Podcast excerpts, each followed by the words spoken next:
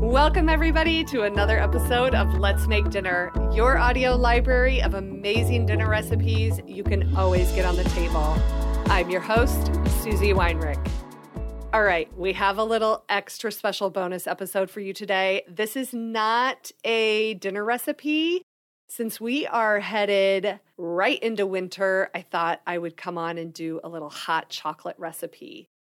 I am all for a really good shortcut in the kitchen. Really good marinara sauce, a really good refrigerated pesto, really good refrigerated pico de gallo you can get at the store. Packaged hot chocolate, it's fine. But if you've ever had homemade hot chocolate that has a really rich, deep chocolate flavor and has kind of a thicker texture, it's almost like drinking chocolate, you won't go back to the packaged stuff. And it's super, super easy. If you have a well stocked baking cabinet, most likely you can actually make hot chocolate any day. Especially on a snow day, this will be extra special treat. And if you have some teens in your house that maybe are feeling a little bit too old to go make a snowman outside, you can leave them inside and they can make this hot chocolate for everybody. They'll love it. It's a great little um, snow day project for the older kids.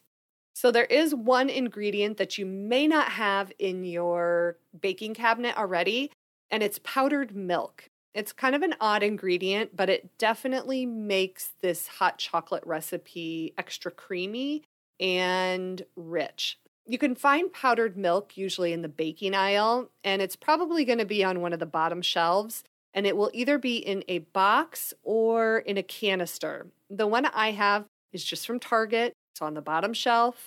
It comes in a box, and then there's three pouches in the box. So look for that at your store and pick it up and then you can just keep it in your baking cabinet. And when you're ready to make this hot chocolate, you'll probably have all the ingredients you need.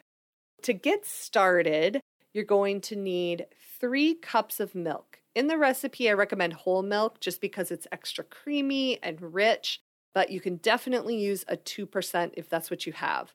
So, in a small saucepan, you're going to get that warming over about medium low heat. While that warms together, you're going to whisk together a quarter cup of powdered milk, a quarter cup of unsweetened cocoa powder, and three tablespoons of powdered sugar. Whisk that together until it comes together and there's no clumps or anything. And then once that milk is warm on the stove top, you're going to slowly whisk that cocoa mixture into the warm milk and keep whisking until it is smooth and fully combined. Then you're going to pour in one cup of semi sweet chocolate chips into that warm milk cocoa mixture and stir until they're completely melted and incorporated in. Remove that from the heat, and that's it. That is your hot chocolate. It is super simple and is so much better than the packaged stuff. I, I hate saying that because it feels snooty, but it really is. It really is better than just the packaged stuff, I promise. So, this recipe will fill two mugs completely. Or, to be honest, what I find is that when I pour hot cocoa for the kids, they generally don't drink the whole cup anyway. So, I would pour it into three cups, filling it about two thirds of the way full, and then leave the rest of the room for the kids to pour on all their toppings. We're not having hot cocoa every day, so let them go crazy with their toppings. Some of the things that I like to have for the kids to add in are, of course, marshmallows, mini marshmallows, whipped cream, maybe some chocolate sauce, maybe some extra cocoa powder or powdered sugar in a little, um, like a little shaker.